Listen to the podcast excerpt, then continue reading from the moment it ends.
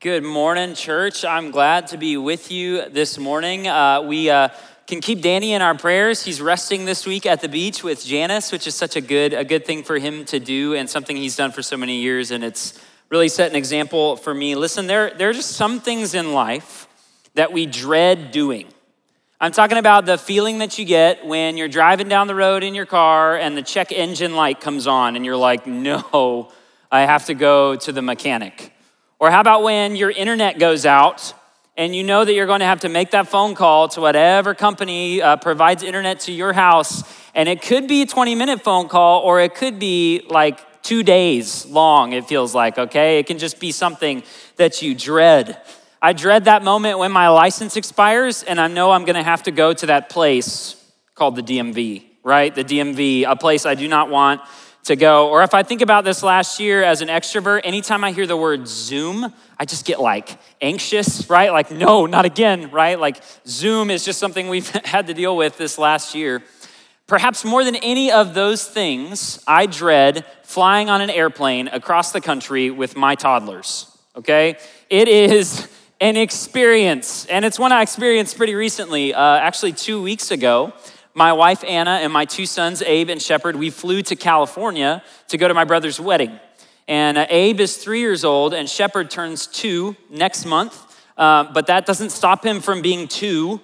I think you know what I mean there. In fact, I had a worship care volunteer last week tell me that the will is strong with this one. Those are the exact words. Uh, and I said, Thank you. May blessings be on you. Okay? Uh, he can be strong willed. So we knew that taking him on an airplane for three hours, particularly uh, that leg between Colorado and California, was going to be rough. So when Shepard began to become kind of restless and began to get a little bit worked up, our worry levels, like our anxiousness, started to go up a little bit. And that, that kind of anxiousness or that restlessness, it turned into crying. And then crying turned into like a full out, like throw down, scream two year old blow up on the plane okay? And all I could do was hold Shepard for an hour while he screamed and writhed in my arms, and Anna and I passed him back and forth. I mean, people were looking all over the plane back at us, like, would you just press the off button on that thing? And if you know where that off button is, please find me after the service, and I would love to, uh, to know that information. It was a long couple of hours. Talk about dread. Talk about dread. And then the most amazing thing happened.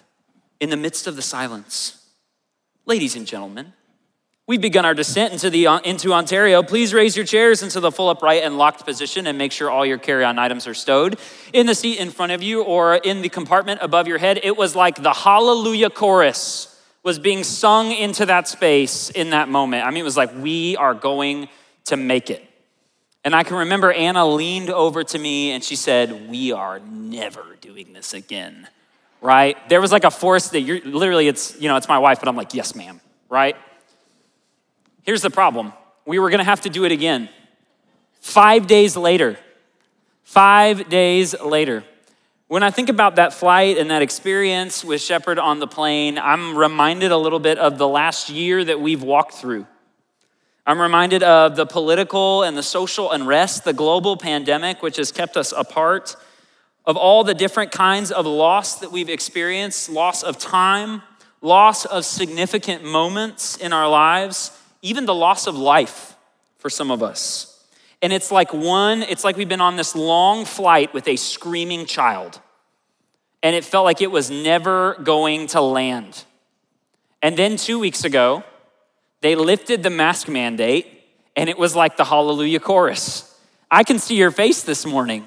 I can see a lot of your faces, and you can see my face. It's like the pilot came on over the intercom and said, We're about to make our descent. And all of us were like, No way, we made it. We survived. The plane is actually going to land. And now we're all sitting on that plane just waiting for that fasten seatbelt sign to turn off so we can grab our baggage and get off as soon as possible. There's just one problem life is full of hard, long flights. And, church, this will not be the last flight that we have to board. This will not be the last time that we have to fly on a hard, long flight. In fact, Jesus told us in this life, you will have difficulty. So it may not look like a global pandemic, but the obstacles in life are not going to disappear when the pandemic is over. So we have to ask this question as the church What can we do to be more prepared the next time we board that plane and take another flight? Or we can ask the question this way How should believers respond when we again find ourselves in a season of difficulty and uncertainty and trial? What are we gonna do? We're gonna look to Psalm 63 to answer this question this morning. If you have your Bibles, Psalm 63 is where we're going to be this morning. I love Psalm 63. It's been a, a passage to me that has helped me in the different seasons of my life. I love it because the language is so tangible. It's like uh, really kind of has handholds to the language. But I, I like it even more because of the background on which it's set. See, Psalm 63 is written on the background of 2 Samuel 15. David was ruling over the kingdom of Israel. He was doing so as a good king. But we know that David's life wasn't free from mistakes. In fact, we know that one of the biggest mistakes, the biggest sins that David committed in his life was his affair with Bathsheba. And we know that God had said, because of your sin with Bathsheba, you will face judgment. And that judgment will come in and among your own family. And so 2 Samuel 15 tells the story of David's son, Absalom, beginning to, quote, gather favor among the people of Jerusalem. Samuel tells us that he would stand at the gate and the people would walk in and he would talk to them and tell them, oh, it's all right. They would tell him kind of their, their frustrations or, or the justice that they wanted to see in the city. And he would pat them on the back and he would say, oh, it's okay. All the while, he was getting ready. He was gathering uh, a following of people so that he could overthrow his father's throne. And so we see later in the chapter, all of David's advisors come running to him and they say, Absalom has this army in the city of Hebron, and he is on his way here. He is going to take your throne away from you. We have to do something. What are we going to do? And David, in his heart to save the city he loved, the people in that city, and more than anything else, his own son's life, he fled. He ran and into the hill country of Judah. Out of this great city as the king, he runs into the wilderness. And it's in these hillsides, unsure about his future, unsure what will happen with his son, taking off on a long, hard flight, that David sits down and he writes this psalm. He says, Oh God, you are my God. Earnestly I seek you. My soul thirsts for you, my flesh faints for you, as in a dry and weary land where there is no water. So I've looked upon you in the sanctuary, beholding your power and glory. Because your steadfast love is better than life, my lips will praise you. So I will bless you as long as I live, and in your name I will lift up my hands. My soul will be satisfied as with fat and rich food, my mouth will praise you with joyful lips when I remember you upon my bed and meditate on you in the watches of the night, for you have been my help. And in the shadow of your wings, I will sing for joy. My soul clings to you, and your right hand upholds me. But those who seek to destroy my life shall go down into the depths of the earth. They shall be given over to the power of the sword. They shall be a portion for jackals, but the king, the king shall rejoice in God. All who swear by him shall exult, for the mouths of liars will be stopped. Here we see David in the wilderness hiding for his life, and he decides to write down this prayer to God. So, what can we learn about the hard flights of life from David's prayer this morning? I think there's one kind of uh, foundational truth we can take away from this passage, and then we're going to talk about how it kind of fleshes out. That truth is this believers can better face the hard seasons of life by growing in their dependence on God. Believers can better face the hard seasons of life by growing in their dependence on God. Seems like a simple statement, but how do we do that? How do we exercise dependence on God, especially when things seem out of control? And I think David shows us three ways in his prayer that we can do that. There are three ways that we can do that this morning. The first is this that we must recognize our need. We must recognize our need. Here, David begins Psalm 63 and this plea, this prayer to God. And he says, Oh God, you can feel the emotion. My God, earnestly I seek you. Earnestly, I'm longing for you. I need your help. I need you to meet me in this place. He describes himself as a man lost in a desert, in need of water to quench this intense thirst that he has. He uses his physical surroundings around him to describe his spiritual need from God. He wasn't just thirsty for water, he needed God's help. And so he goes to God and he says, Earnestly I seek you. What is he asking for from God? He's asking for God's presence to be with him. We see this as he's longing for God. He says, God, be with me. I don't know what's going on and I don't know why, but would you be here with me? I'm seeking you. I'm seeking your presence to be close to me. Imagine this for a moment. David once probably never longed for someone's presence, for someone's company to be with him. He was the king. He ruled with authority, and when he wanted something, he asked for it, and it was given to him, and he held all power. He never felt alone and isolated, but here we find him saying, I'm, I'm alone, God. I'm feeling lost and I don't know where you are. Will you be with me in this place? When he felt alone, he desired for God to be near, but he desired for God's power to be with him as well. Can you imagine as the king being powerless to defend your own throne? When Absalom came to take away his throne, David knew that it was a result of his own sin, and that if he did anything about it, if he took any kind of action, then his son's life was in danger. He must have felt so powerless. What can I do? How can I respond? All I can do is hide. And then in verse 2, there's this moment. He says, But I've looked upon you in the sanctuary, and I've seen your power and your glory. In a moment when David felt powerless, he says, God, I need your power and then he says, God, I need your love around me. Verse three, because your steadfast love is better than life. I know that my love for my own son is so great that it's hard to imagine that there's anything I wouldn't do for him. And imagine the brokenheartedness of this father hiding away in a cave, knowing his own son was seeking to take his life. He must have felt so unloved, so alone wondering, questioning, what did I do wrong? How did I misstep? Where did I go wrong as a father? But then he says, But God, I know your love, your love is what? Steadfast. It's better than life. When I don't feel loved, I can still praise you because your love is better than life. I can bless you for it as long as I live. In your name, I can lift up my hands. In these requests to God, David's prayer wasn't centered on what he had to do to overcome his need.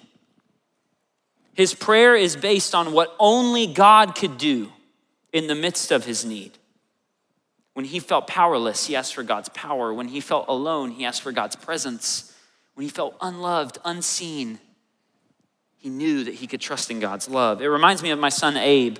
Uh, he's kind of had these moments as we've uh, taught him to sleep in the big kid bed, all right, that he has these night, tower, night terrors. So we'll put him to bed, we'll shut the light off, and uh, I'll hear probably 10 or 15 minutes later, Daddy, Daddy, Daddy. And so I'll, I'll go up the stairs and I'll walk in. I've always thought it interesting. The first thing he says to me when I walk in the door is never, Will you turn the light on? But what happens is the minute I open the door, he stops crying. Why? Because the minute my presence enters the room, all of a sudden things are, things are a little bit more okay. He knows his daddy is here, and in his eyes, his daddy is strong. He doesn't have to be scared anymore. In the midst of the darkness, he knows daddy's love is great for him. I'll do anything for him. And he feels safe. He feels someone heard me. I cried out. someone met me in the darkness. And here David is in this dark room having this night terror saying, God, where are you? I need your help. And God's power and his presence and his love come in. Dependence on God begins when we humbly accept our own limits, when we realize that God can meet us in our trial in a way that only He can do. He does things that only He can do. That only God will never leave us or forsake us when things are hard that only God's power is strong enough to sustain us in situations when we feel powerless. Only God's love is steadfast. Only His love will never let you down. It's interesting. There's an interesting irony in this passage. It's that when we grow in our dependence on God, we realize that we were never made to be independent of God.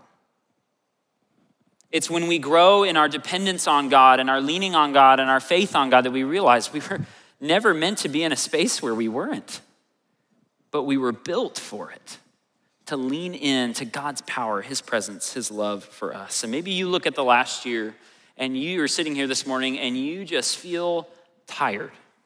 You're tired of feeling alone. You're tired of feeling isolated. You're tired of feeling powerless in the face of the pandemic and the things going wrong in your life. You're worn out. You're carrying this weight here this morning. You're trying to carry something you were never meant to carry. And God says, Call on my name, and I will meet you. I'll be with you. I'll give you power. You'll feel my love. We recognize our need. But we must also, to grow independence on God, we must also reorient our hearts. There's a really interesting transition that happens in the passage here from verses 1 through 4 to 5 through 8.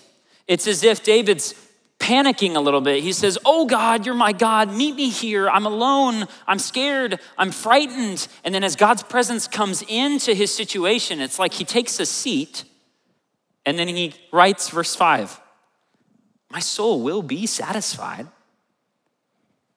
with fat and rich food, my mouth will praise you. Notice the future tense language. It's not happened yet.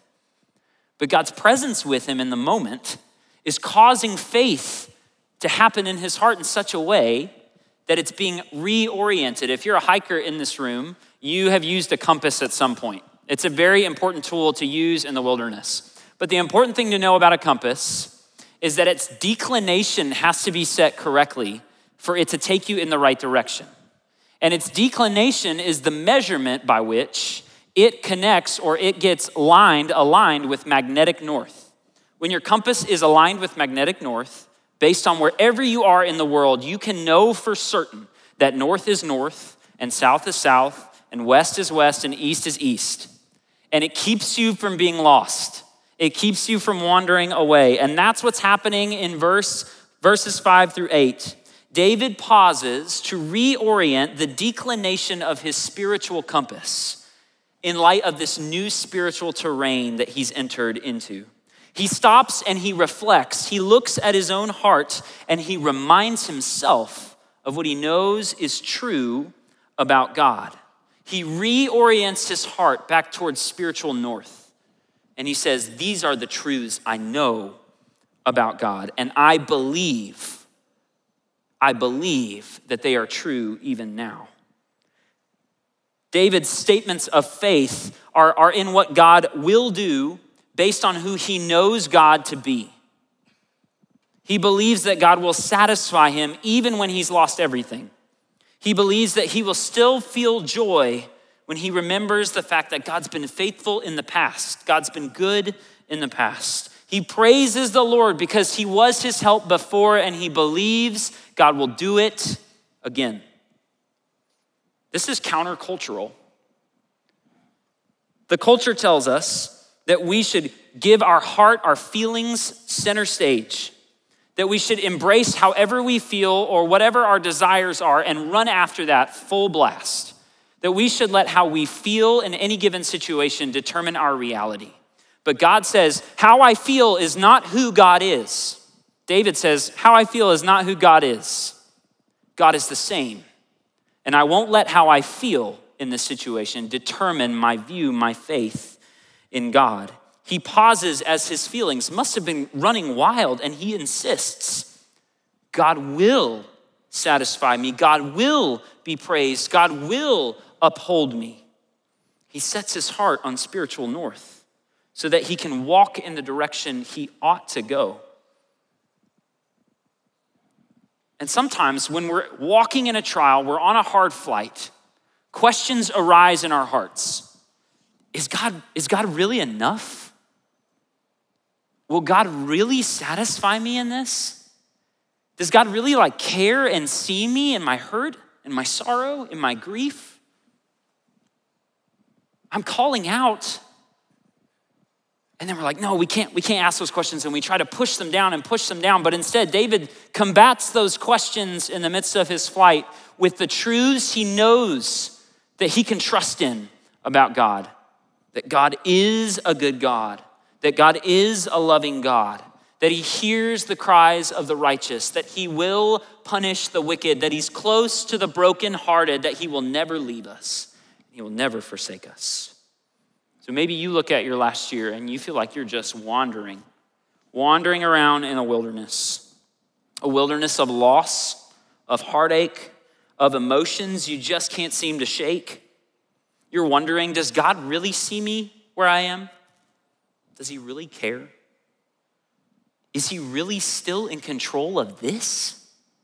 Can he be? There's a sweet truth for you this morning. Our God is the same yesterday, today, and tomorrow. He does not change. And although we can't always understand, we can trust that God will be who He's always been. There's one more way we can grow in our dependence on God this morning, and that's by remembering our hope. When we remember our hope, David finishes his prayer with another pause, and then there's this extremely confident language all of a sudden, he is proclaiming the judgment of those who have brought this scenario on him. He says, But those who seek to destroy my life shall go down into the depths of the earth. They'll perish by the sword. Their bodies will become like food for jackals. David is saying with certainty, absolute certainty, that these who have brought wrong against him will be judged, that God is just and his justice will come forth. And then in that same breath, that same confidence, he says, and God will exalt the righteous. The king shall rejoice in God. All who swear by him shall exult. There's this belief that even when things seem completely upside down, the wicked are, are prevailing and doing whatever they want to do, and the righteous are being condemned. He says, But I believe God will exalt the righteous again. David's faith in God's holiness and his justice, it's the form of dependence on God because David's acknowledging, even though I'm the king, there are some things that I can't make right myself. Even though it's my job to sit on the throne and judge, there are some things that are beyond me, but nothing is beyond the judgment of God. Nothing will escape God's justice and his holiness and he will make wrongs right. He will heal hurts in our hearts. May not be in the way that we want. It may not be in the timing that we desire. But our hope this morning, church, is not in the way that it will happen, but in the only person who can do it. And that's God. He'll exalt the righteous in the midst of trial, and He will condemn the wicked. We grow in our dependence on God. When we recognize our need, we reorient our hearts and we remember our hope in God.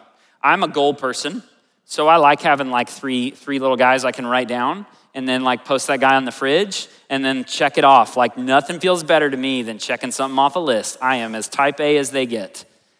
I love to check things off. And then I look at this list and I'm like, I could check those off. I could do those this week.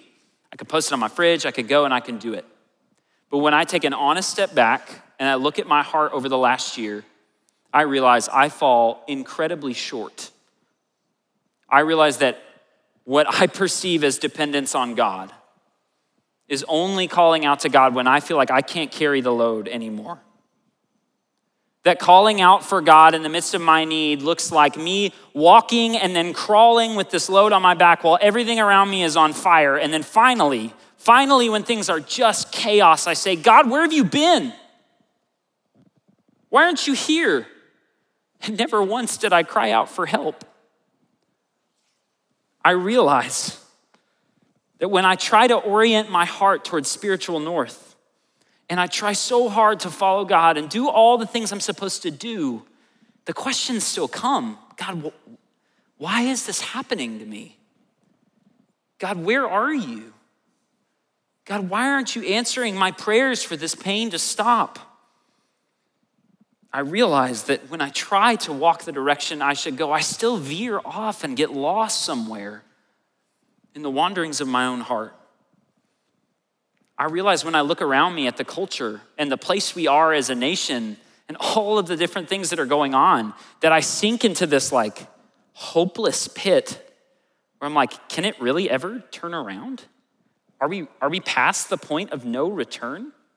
Will there ever really be justice for the wrong things all around me? And I find myself questioning well, God, is He really just? Is He really going to do it? Is it even possible anymore? But there's one who, when we wander in the wilderness, meets us in our desert, who sees our spiritual thirst and is living water to us who sees that our flesh is failing, that we're starving and we can't take another step, and he comes as the bread of life. There's one who left behind the glory and the power of heaven to take on flesh, to feel hungry, to feel thirsty, and who meets us in the deepest needs that we have before we even ask for his help. His name is Jesus.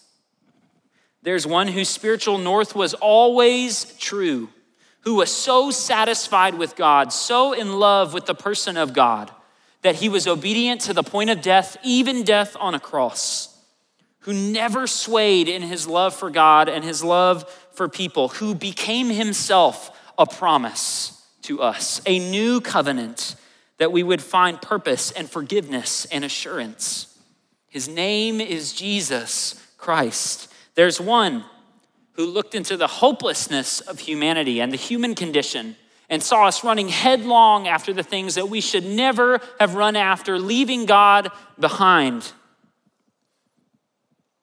And then took on flesh and went to a cross for our own rebellion, dying the death we should have died and raising from the dead.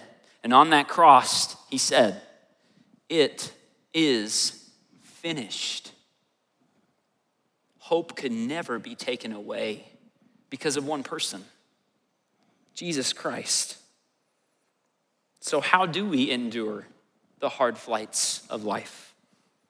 We endure because He endured the cross. We express our need because Jesus addressed our need. We center our hearts on spiritual north because His never left. We trust in the hope of the restoration of all things because it is finished. It doesn't mean the flights of life won't have hurt. It doesn't mean they won't be hard.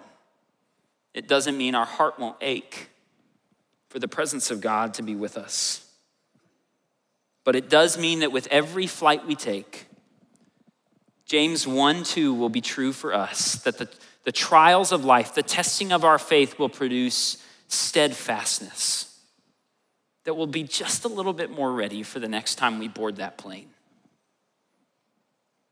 And then Revelation 20 tells us about a day when the planes will be grounded and we'll be in the presence of the King, the one who met our deepest needs and in his presence, there will be no more tears. There will be no more crying. There will be no more pain. We'll be free. And we'll be free because he has set us free. This is our hope, church. This is the hope with which we worship this morning.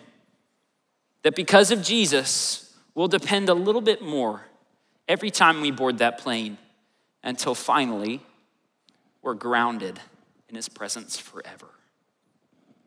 Let's pray. Oh God, you are our God. Earnestly we seek you. Our soul longs for you this morning. Father, every heart in the room is in a different place. Some feel so close to you, some feel so far away. Some place all their trust in you and hope for the future. And some this morning are wondering if it's even believable anymore.